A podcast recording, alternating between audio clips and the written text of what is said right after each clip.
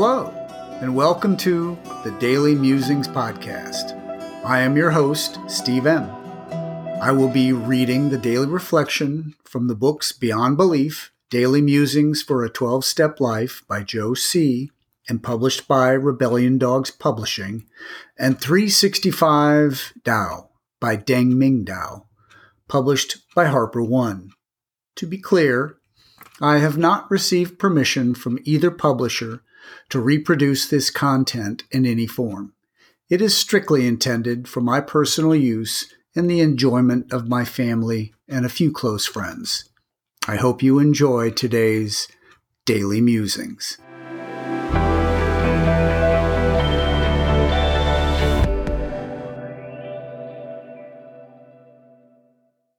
October 3, 365 Tao. Day 276. Moon. Silver disk, let me call you goddess, you with your mirrored face. Tonight, of all nights, your shape is perfect, your presence sublime. You know it too. You appear before the sun has even set, glorious without your cloak of night gazing down in supreme splendor to make this dusty world pastoral. Tonight is the harvest moon. The queen of night is at her most perfect roundness, closer to us than any other time of the year. She glows silver in an indigo sky. People celebrate this night for many reasons. For some, it is the time to enjoy the view of the moon, and they toast it with sweets, wine, and tea. For others, it is a time of relaxation and thanksgiving for the harvest. The moon festival is a woman's festival, their time to worship. The harvest moon symbolizes the ascendancy of cool darkness over the bright heat of summer. This reminds us of equality in the cosmos, light and dark, male and female, heat and frost, hard and soft. All these things are part of an overall equilibrium. If you are a woman, then tonight is your night for worship and celebration. If you are a man, then it is a night to step aside and give your wives, mothers, and sisters their privacy. But for all, we can be thankful for the riches of autumn and begin our preparations for the coming frost. Day 276.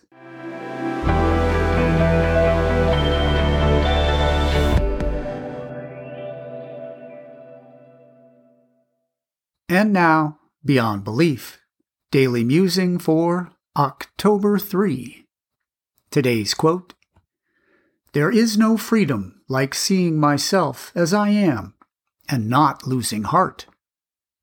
Elizabeth J. Canham. How much of our lives in recovery do we spend longing to be better? In this righteous journey toward our potential, can we pause to love ourselves just the way we are?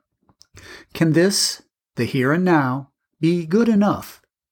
At first, being happy with how we are might seem like falling from the rigorous path or resting on our laurels. But it's not. If we are on the right path, we are living rightly. It isn't about arriving at any destination. It is about the direction we are moving in. Crafting or adopting values and objectives for our physical, emotional, mental, and spiritual well being is living the program. We are already there, not at the destination, but on a wholesome path. All human beings need strokes for emotional well being. We crave love. Let's start by expressing love and acceptance for ourselves right now. We don't have to be perfect to be worthy of love. Parenting involves showing up for our children and embracing them with all the love we possess. There is still much to learn and so much more for children to achieve in life. But a parent's love holds back nothing because the parent appreciates kids just the way they are. Children thrive in this unconditional environment. They don't rest on their laurels and get lazy.